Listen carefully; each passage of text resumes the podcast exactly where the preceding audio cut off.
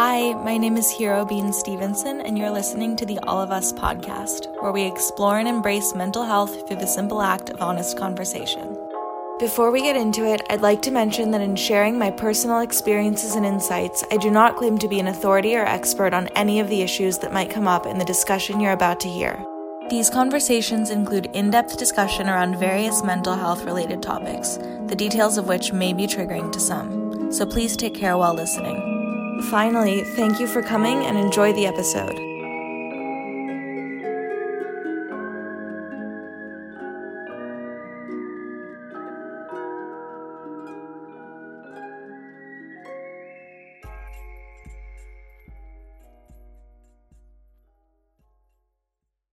This week on the podcast, we have Lion Heron, who honestly is just one of the most beautiful forces of nature I've ever spoken to. He is a cancer warrior and the founder of his clothing brand, Lie & Co. During our conversation, we discuss his journey battling cancer, his belief in vulnerability as the greatest form of strength, and most importantly, PMA mentality. Lion was cool enough to take the time to speak with me from the hospital, and just getting to know him, hearing his story, and connecting with him inspired me in a way that I really can't describe.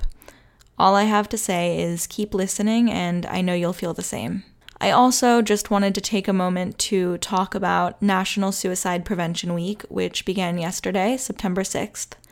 And while this is a nationally recognized week, I wanted to acknowledge the fact that suicide prevention and making support available to anyone who may need it is something that must be taken very seriously every day. You can find resources at suicidepreventionlifeline.org, and their 24 7 hotline number is 1 800 273 8255. All right, here's me and Lion. Bye. Yeah, it's definitely trippy. It's crazy. Yeah. Hi. We, we're not we're not doing uh, video recording, correct? We're just doing. No, it's just a it's Audio. just a phone. Yeah. Perfect. Perfect. Yeah, we're not. This this doesn't matter. Yeah. I'm like, eh, I haven't showered in a while, and I'm just you know not not feeling it up here. I mean, who is in this time? It's like really wild. My friend and I were talking about it the other day. We're like, there's really no reason to like feel any of this. And then when you go out, you kind of feel like there's a thing like grocery store, like you're in the in the world, and then but then you have the mask on, so it's not. There's It's so no reason. it's so weird. I know have that, and then just being in a hospital for so long, you feel even more weird. Like going out, you're like, am I supposed to be out here? Like, am I supposed I'm to be sure outside? it's just insane. So you're Yeah. nice to meet you. Hey, Pleasure to meet you. I'm Lion. I'm Hero. Hi. I've That's heard so much about you. name. I mean, Hero and Lion, like, I think we kind of won. Yeah, our parents Right? definitely figured it out. I think they did. I really do. They figured it out. It's, Did you yeah. ever go through, like, when you were young, did you ever really, like, want a super normal name for a No. sec? Oh, you loved it always? I never. It just never like occurred to me. Like I was just like, yeah, I was just like Lion. Like that's it. Like yeah. I don't Yeah. know. I, I just I felt like it suited me from like an early age. I was just like, yeah, I, I'm just I'm Lion. That's it. So good. I always, I wish I was, I had always liked my name. I went through a phase when I was like six of really wanted to be called like Lucy or like Jane. I wanted like a normal, normal name. Yeah, I, I mean, I, I I get it. Like I know like a lot of friends with unique names that like when we were kids, like they definitely didn't like it, but I think But now it's- now it's a good thing. Like, wait, this is fucking really cool. Yeah, now I, now I love it. Now I love it. Yeah, no, it's definitely way better. As you Where grow up, you you grow into the name. Yeah, that's true. You live up to it. Lion, to. Lion and Hero. It's a lot to live up to. Where did you grow up? You grew up in in Malibu? Um, half Malibu, half Venice. Okay. So my family, my family's uh, family's been in LA since the early 1900s. Wow. Okay. Um, and so, and my great grandfather's just really, really smart with property investment and a bunch of different things. And so he bought and he was a developer as well during like the Abbot Kinney days. He was in Venice and Marina Del Rey developing um, like apartment complexes, water, uh, uh, like water reservoirs and buildings and different stuff like that. And bought a house north of Montana on Alta, and then uh, bought a place in Paradise. Well, bought a he bought a property in Malibu, about 14 acres at the bottom of Kanan, overlooking Point Dume. Oh, um, cool. In 46, and then they moved out there in 47. My uh, my great grandparents and my um, grandma and my great uncle, and then they got a place in Paradise Cove. Like they were just smart. Like they weren't wealthy. He was just smart. Smart and and so it's it was such a different time. I'm sure now it's like Yeah. It's Yeah. I grew up I grew up in Malibu till I was five, then moved to Santa Monica and went to like Roosevelt uh, Elementary till fourth grade. And then with all my medical stuff, I got I missed so much school. My mom held me back because I missed like two years of school just being in the Hmm. hospital. And then um we moved to Venice when I was six. Then I lived there till I was twelve roughly, and then moved back to Malibu.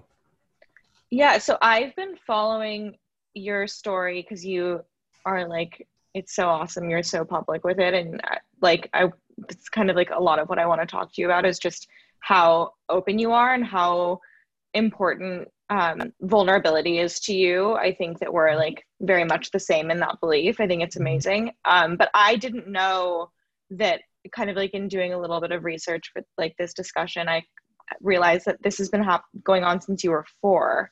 Yeah, so my my first uh first surgery was a desmoid tumor on my left hip, um, which for people who don't know, it's they're, they're uh, non-malignant masses, so they're non-cancerous masses, but they attack the body as a, as a cancer would. So the term like there's like the ongoing joke in the medical world where they call them non-malignant malignancies because Okay. they're non-cancerous tumors that attack the body as a cancer would.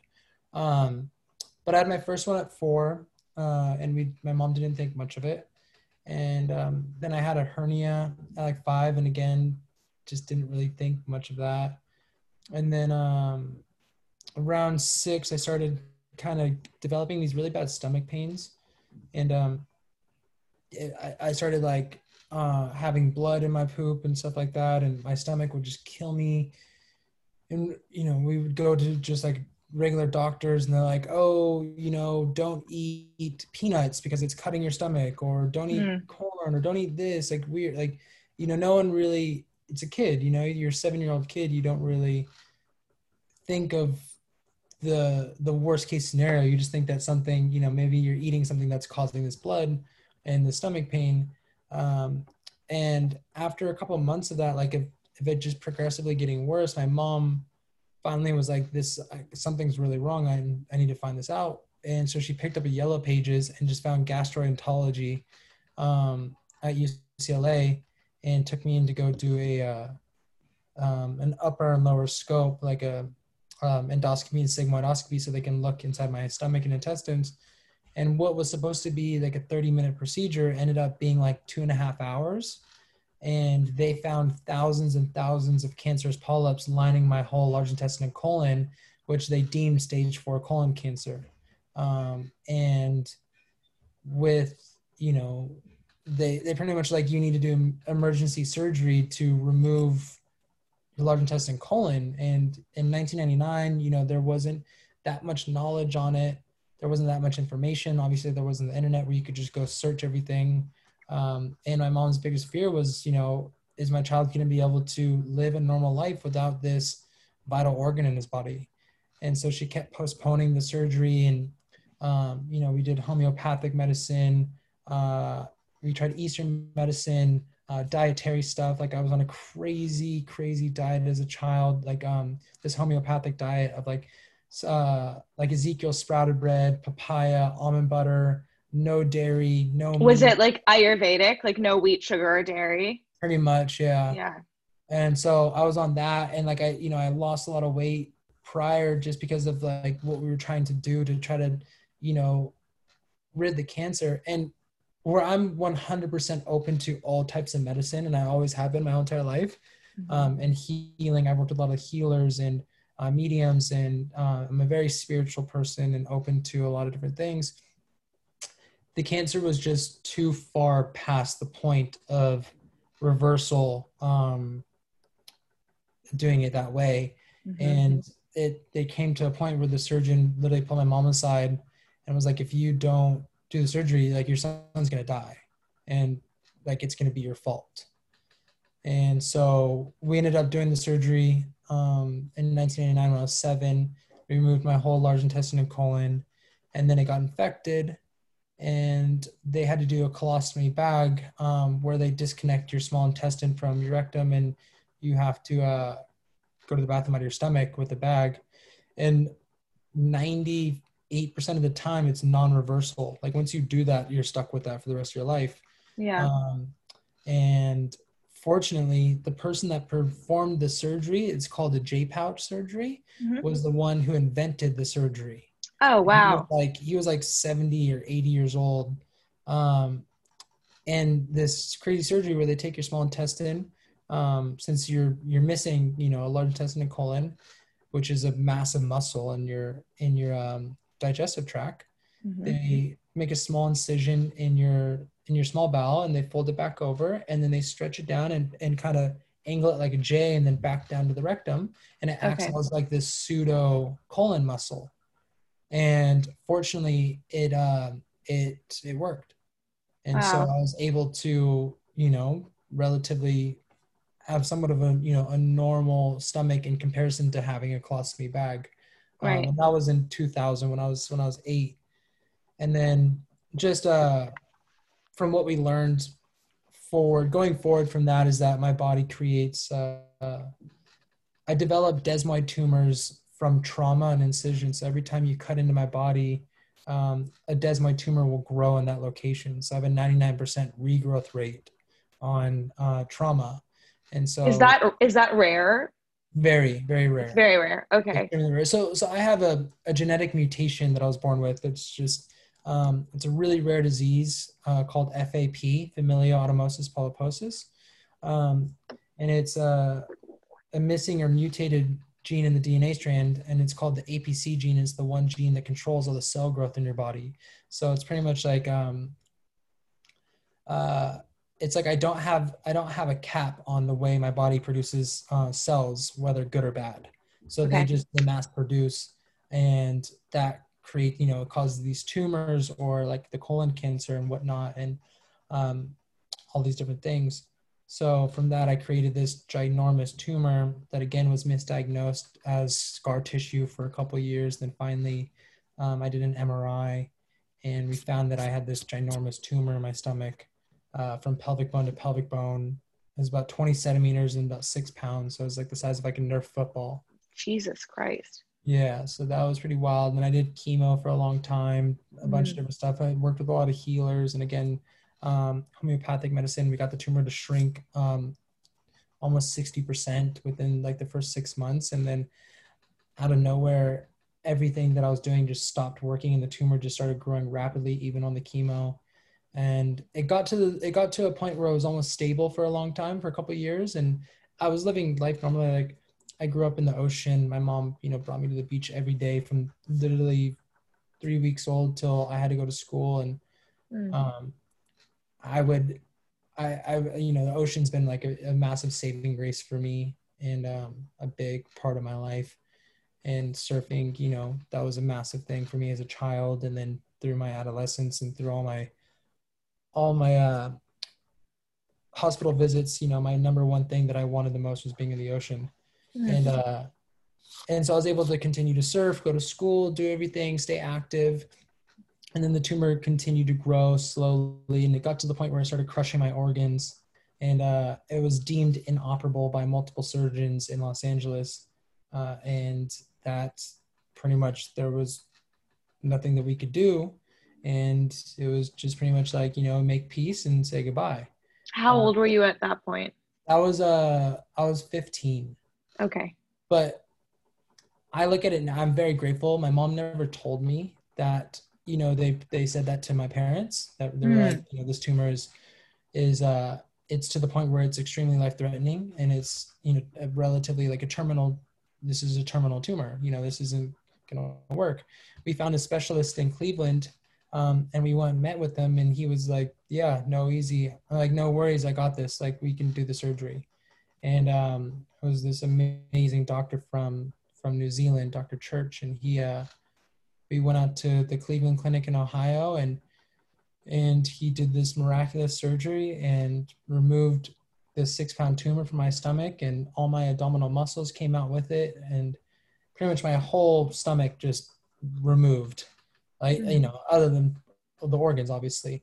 And they replaced it with this um it's like a mesh type um filler it's called alloderm and Okay. they take your muscles where they that um they cut out or from where they cut out and they they uh, stretch them and sew it to this mesh and over time your muscles grow back in so kind of Mhm. like it guides the muscles to grow back together Okay. and uh, so I did a couple reconstruction surgeries on that, and then had another tumor removed from my stomach again. Later, a smaller one, and um, another one from my my left hip where it grew in that same location, and uh, and then a lot of biopsies uh, on on all my tumors, just trying to do stuff, and then uh, had a long period where I was really healthy, where you know it felt like everything was um, going well, and then uh, I kind of neglected doctors for a while and kind of went down a dark path, um, just because I I felt like I never had an opportunity to be a kid. Yeah, of course. I had to grow up really quick and deal with a lot of situations most people wouldn't um, have to deal with at a young age. And so I felt like I lost a lot of my youth. And so for a good four years, I just wanted to live and not have to deal with anything and not have to have that in my mind. And that's what I did. And I, you know, made a lot of stupid decisions and, and like I said, went down kind of a dark path and, and neglected going to see the doctor for a long time. And finally how did um how did the people around you deal with that? I think like obviously um on one end like it probably was super scary but then again like you have this kid that's been unable to be a, a kid let alone a teen and you're growing up with like by the ocean it's such this like beautiful childhood that you feel like you're probably missing. And then all of a sudden you have this kind of hiatus from from all the surgeries where you're able to do that. So i'm sure on one end it was super scary for the people around you but then on the other end like how can you not kind of let that happen? So how did how was that for your for your family and the people? Um i mean in the be- in the beginning of it was you know nothing was really showing. So it was like you know it's like okay like we've made it. We've we were you know i'm i'm healthy like i'm there's Mm. nothing going on. And it was like okay like i finally get to live my life. And so it was this big relief for you know the first say two years. I mean you know i would go to check in you know checkups like once a year with my oncologist or two twice a year and just just get the bare minimum done. Um and uh and yeah it was it was just like this feeling of like relief. Like finally i get to live you know like I, I, uh, 18 I, I went over and lived on kauai for a couple months with my you know my best friend that's from there and and uh and just finally got to just be be a kid a young you know young adult. Um and like i said like i, I just kind of strayed away from this positive kind of lifestyle that i had developed for myself as a as a younger um as a teenager and whatnot. Um and just kind of did stupid things to my body and just drinking and, and drugs and whatnot. It, it was stuff that mm-hmm. I didn't get to do as a kid. And so it was this, it was like this cooped up feeling of, you know, always being told you can't and now right I can, so I'm going to. I'm sure Yeah. Uh, also there was this kind of thing where like it was such a relief to be able to like even when I'm sure like obviously teenagers can be super stupid, but I'm sure even your peers were probably like took on a little bit of like a like a parental caution role where they were like holy fuck like let's maybe not let him do this stuff and i'm sure you Yeah. kind of wanted to be normal and be like fuck you guys i can do it i'm Yep. gonna do it yeah That, uh, that's exactly a lot of situations where people be like, like, you know, you shouldn't be doing this. And I'm like, what are you gonna you gonna take it away from me? Like Yeah. you're gonna you're gonna be the one to stop stop me? Yeah. Like, Yeah. I, I was and and then I would you know I would I would pull and and for majority of my life like there was like I said there was those those those handful of years that were kind of like zero dark 30 where there was just not a lot of thinking going on but for the Mhm. most part of my life i've been this very positive you know very healthy um and focused person and and you know i never would play the the guilt card um or try not to. I mean i think there was times in my youth that i did play it but not like it was very far and few between that i would ever do that. You know i really tried to just be positive and happy and everything like that. And then during those those few years i would you know play the the guilt card and and make people feel like when they would tell me you know no or you shouldn't be doing this or like you know what would your mom think or all this stuff and i was like you have no fucking idea what i've gone through so don't fucking tell me what i can and can't do Yeah. and i was Yeah. like i was like either i'm going to do it with you or i'm going to do it with someone else so would you rather be the person i do it with that you at least i know and trust Yeah. or do you want me to go do it with someone that's not a good person Yeah. so i would i would use that and and it's like you know very shameful to look back on that but it, But but how it- could you not have felt that way? And I'm sure, like, you with the kids that were probably telling you, like, maybe you shouldn't do that. Your life experience at that point, I'm sure you felt like an old, like, sage. Like, you had so much wisdom on these people that you were like, fuck, that, like, you're gonna, you're gonna tell me that, like, this is Yeah. dangerous. You don't know what danger is. Like, yeah and yeah exactly like i was like i was like i've i've experienced so much like i, I would almost use this like seniority like totally.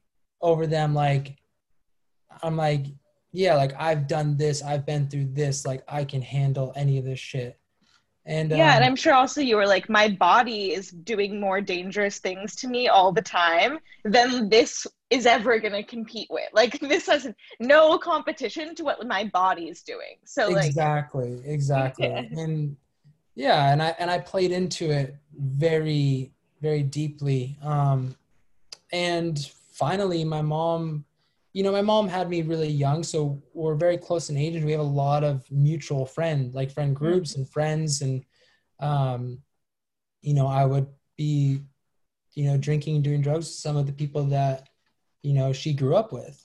Because we're only 17 years apart it's you know it's a very kind of close gap to where you you're hanging out with all these people and and uh and yeah so like it, it would kind of get back to my mom all the time that what i was doing and and she didn't want to uh you know say something because i don't know it, she i guess in a sense she just wanted me to kind of figure it out for myself. Um and then it just it just got to the point where I feel like I might have needed a little bit of help and a little bit of push um, to get out of that. And and like I said, like I neglected going to the doctor for a long time. So finally, my mom just was like, "We need to we need to go and just go do our you know the normal tests that we needed that we always do and just see what's going on with your body and whatnot." And um, we uh, went in, did tests, and found that I had another large tumor. Mm. And drinking and doing drugs definitely didn't help it.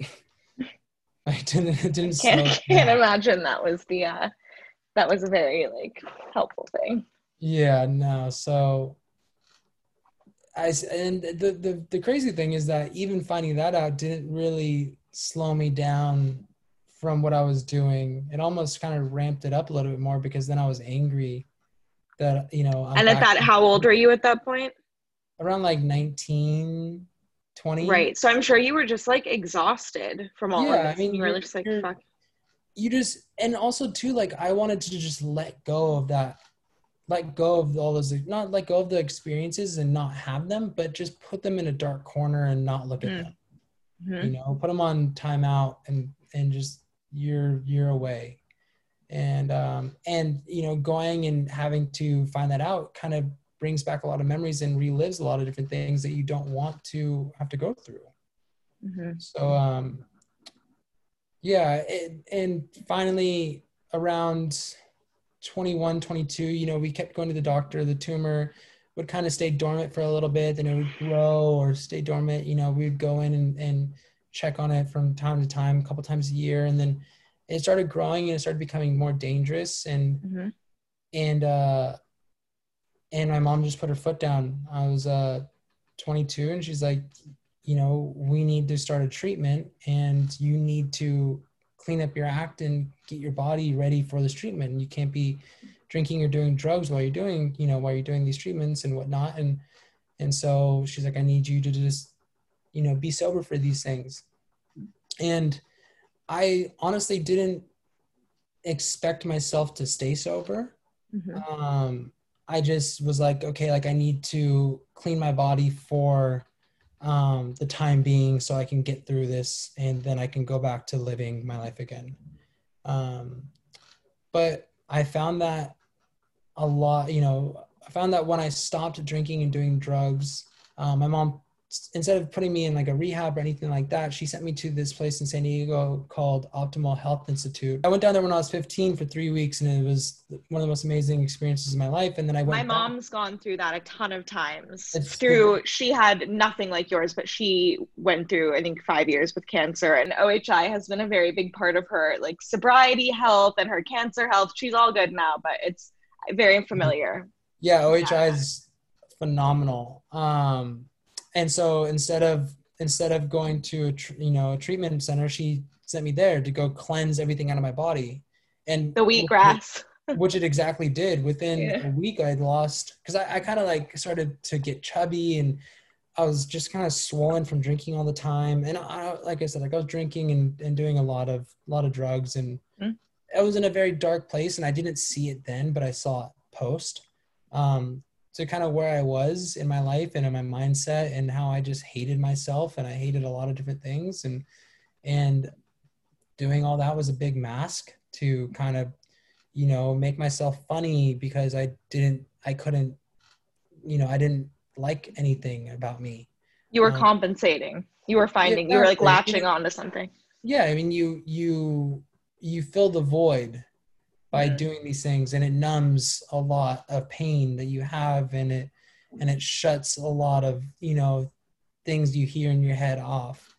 Um and you know it, it makes those insecurities go away and all of a sudden you're talkative and you're funny and and um and you're the life of the party you know Mhm. because you're the stupid drunk one or you're the one that has the drugs or whatever it may be. It you know you're just all of a sudden you're the people that you're the person that people want to be around but it's the wrong people you want around you. Totally. um and so yeah like i said i, I got sober for these treatments and uh and as soon as i stopped drinking and doing drugs i, I realized how much i depended on it.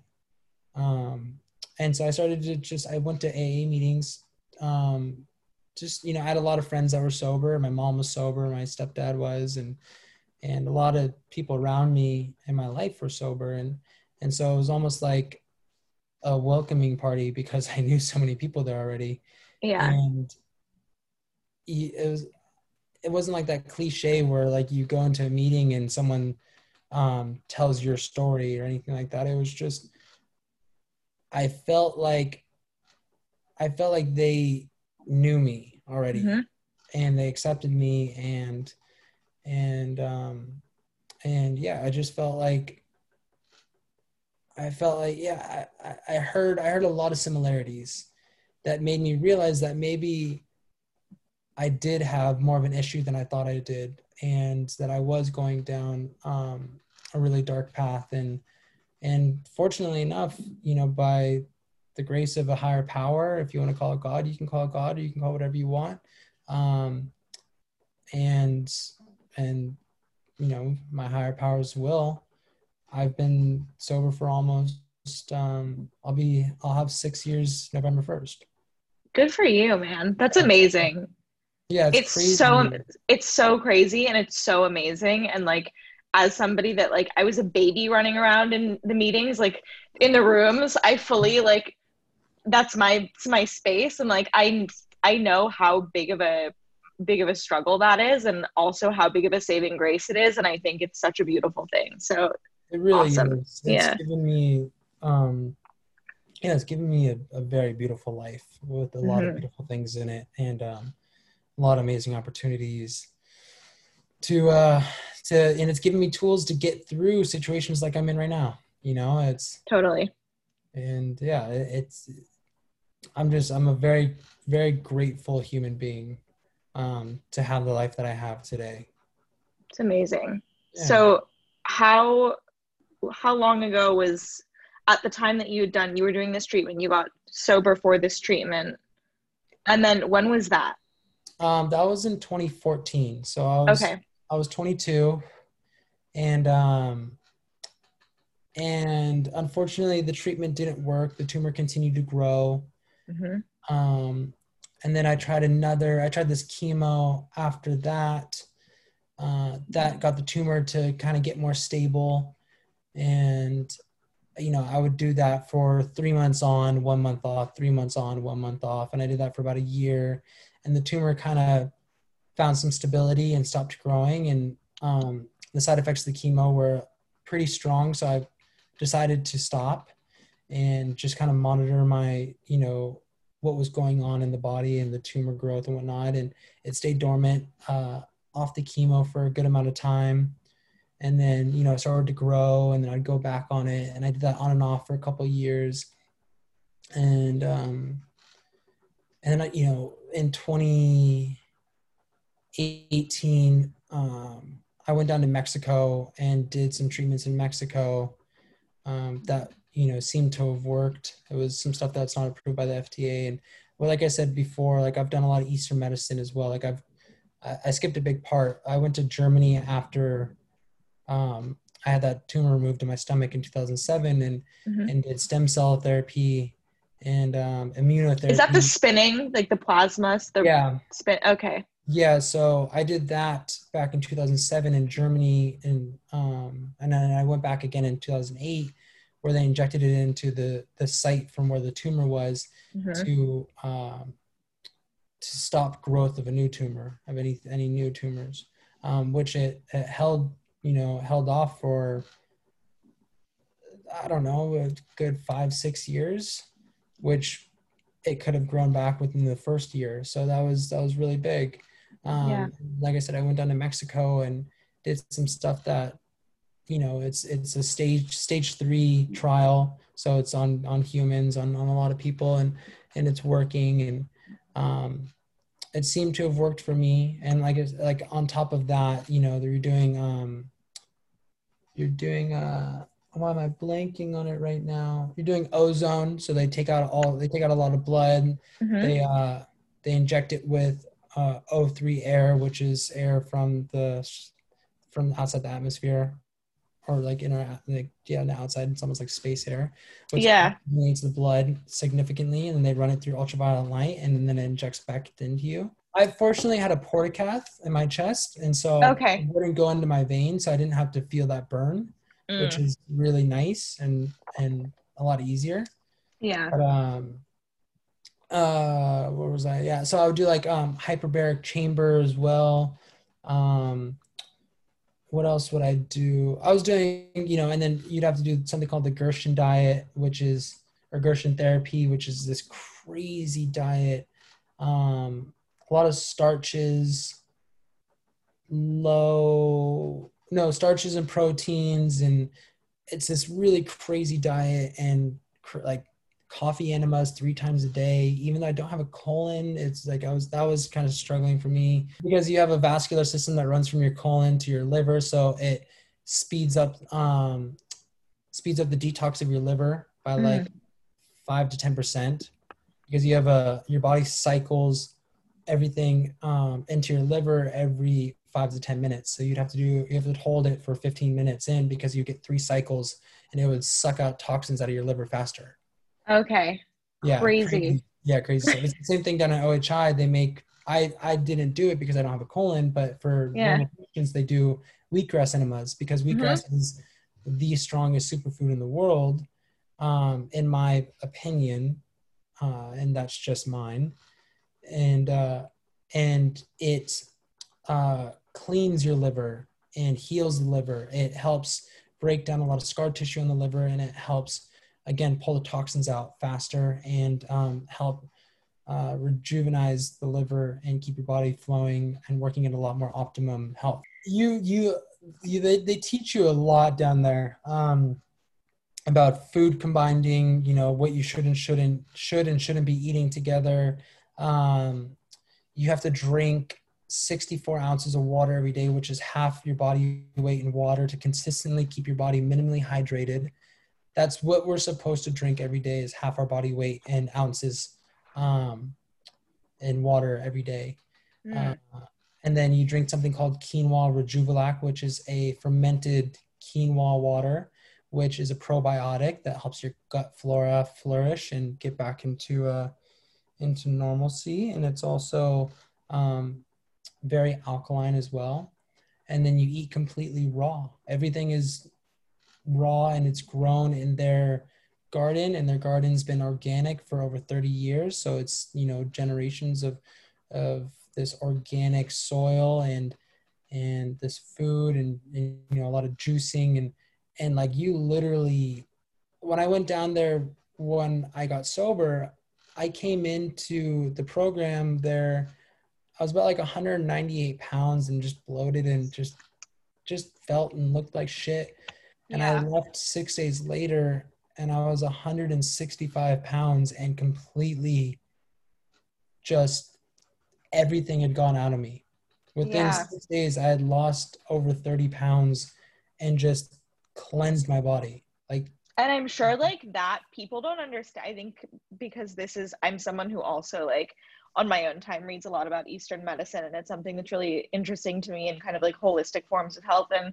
people don't understand um how dangerous inflammation is and oh, how much like our western habits like not everybody here but like how much that it's such like a it perpetuates inflammation like what we eat what we oh. do how much we like sit at a desk everything just kind of like the, our lifestyles over here like really like are like it's like a production of it's like a machine of it like creating infl- inflamed people and that's like the at the root of like all disease is inflammation Oh, it's and, insane how unhealthy our country is is mind-boggling. Like if you go to Europe, you will never hear of a gluten allergy. Yeah. Because there's no gluten allergies in Europe. It's it's gluten allergies is developed by our mass production and and just just the shit that we pump into our foods and whatnot. And it's it's just you know it's it sucks and it's sad and it's you know a lot of it's to make a dollar, you yeah. know, how to make the most amount of money in the least amount of time. Yeah. Um, and produce the most amount of uh, produce and whatnot in the least amount of time and how many times can you harvest a year and whatnot but uh yeah it's it just it's just being conscious of your body and conscious of your health and and like you said what you put into your body and how much that makes a difference. You know i've seen people i've personally seen people beat stage four cancer with six weeks to live tr- just by diet. Mm. like i've watched them you know i've heard their testimonies i've spoken to them i've shook their hand. It's it's truly remarkable that yeah you know our bodies are made to heal themselves. Like that's what we were we are intended to do. If we give it the right fuel to do so. Um and unfortunately you know we don't make a lot of money in this country and and you know and there's cheap food and that cheap food's very unhealthy. Mm. so you have to you know like we're between a rock and a hard place you know totally. organic healthy foods really expensive and not a lot of people have the financial means to go and purchase that. Yeah. And it's sad because that's what we should be eating and how healthy our country would be. And you know there wouldn't be obesity. And you know how lazy a lot of people you know i'm not pinpointing one person or one part of the country or no it's a collective thing yeah. Yeah collective as a whole is like you said, like how much we sit at a desk, how much we're hunched over, how much we look at a computer screen, how little we walk, how little we exercise, how bad we eat, um, you know, how much stress we have. A lot of different things attribute to just this combined unhealthiness you know whether Mhm. it be mental physical spiritual it's just a it's a spiral effect of of you know everything coming together in a perfect storm to create what the country's in today Yeah. So like you you had said that um like you're a really spiritual guy and like the ocean for example has been a really big like a big saving grace like for your mental health and then like you're obviously very in tune with your with like what you put into your body. So I want to know like what have been some things kind of like throughout your experience that you've kind of like implemented and that have been really kind of like sacred to you in terms of maintaining your mental health during this insane journey that you've been on like what do you what are your practices Um, my first and foremost thing that I always do is acceptance. Mm.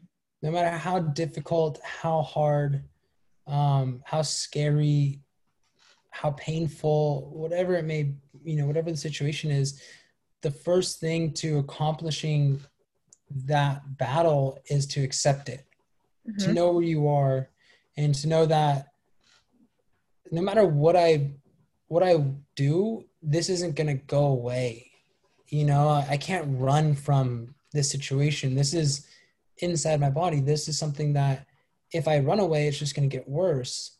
And um, and I found that out in the past, and I've learned from my mistake. And so today, I uh, you know I'm better about it than I was when I was younger. Um, but I still implemented it back then was just acceptance. You know, it's accepting what's going on and that I know that there's nothing I can do to change the situation. Mhm. So I just need to accept it, know that this is what's going on and this is what I'm going to have to come up against and prepare myself for it. And then the second thing that I think is so important is is feeling every emotion that comes through my body you know, and not hiding from it. Um, I think when I was younger, I had a lot of insecurities with um, whether it be physical insecurities from having these scars or tumors, or you know how my body, you know, developed after being on chemo for so long. You know, it changes your phys- physical form and your hormones in your body, and and you know, and when when you're kids, you know, kids are the most amazing thing but they can also be very mean because they're brutally honest. Yeah. And there's a lot of lot of you know uh, judgment and different things. And so as a kid i was very insecure about uh, myself. And so i would i felt like i had to hide a lot of emotion not just to friends but to myself you know because i need i felt like i had to be this like strong uh, force to get through all this stuff where what i've learned now is that I don't need to be as strong. I need to be more open to what emotions coming through my body.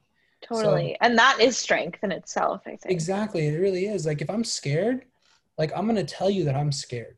I'm not gonna be like I'm not. No, I'm, I got this. It's fine. It's like no, I I'm truly scared right now. I really am, and I'm gonna feel this. I'm gonna sit with this, and I'm gonna, you know, I'm gonna resonate with what my feeling is and my emotion is right now, and I'm gonna, you know, I'm gonna just let that come into my body, and then I'm not gonna harbor it, and I'm gonna let it pass through me. Mm. You know, whether that's an hour, 24 hours, 48 hours, whatever it may be. But ultimately, every emotion, every feeling, every experience that we go through in life is temporary, right? You know, life Yeah. itself is temporary. This physical form is just a temporary um, holding cell for my spirit to get to the next lifetime. totally And so when you look at it like that, it makes things a lot easier, whatever you're going through in life, you know, whatever it is. And I can't attest to everyone because everyone's life is different and everyone's unique in their own way. And, and, um, you know, certain people have a lot harder roads than others. And, and, um, but that's just how I personally get through my stuff is, Mm. is, um, yeah, if I'm, if I'm sad or if I'm angry, you know i'm not going to harbor those emotions and and use them as grudges or anything like that. I'm just going to feel them. You know if i'm angry i'll scream into a pillow. If i'm Yeah. sad i'm going to cry.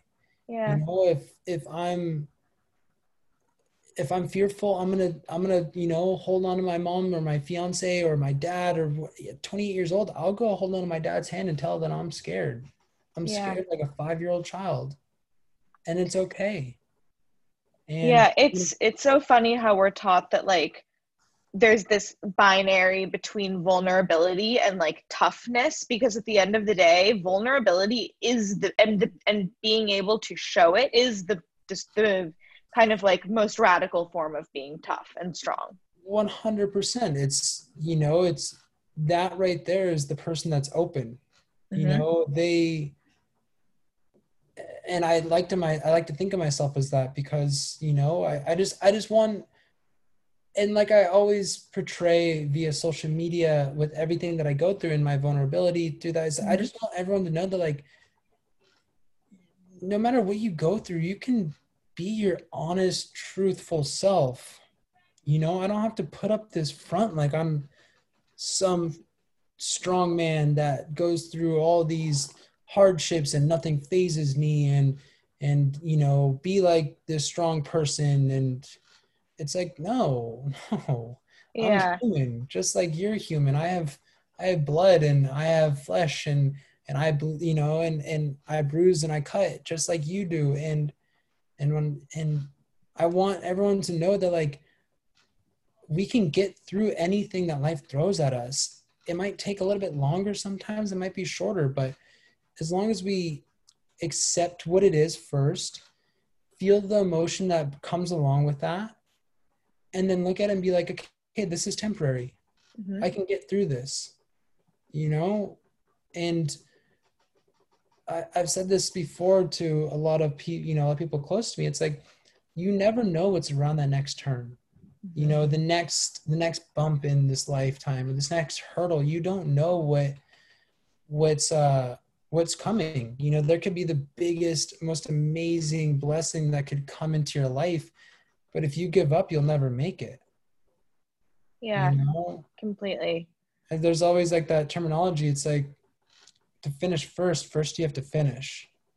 Mhm. So it's making it to the end, you know, the best that we possibly can. There's never going to be a right way. There's never going to be a wrong way. You know, there's, there's just different experiences.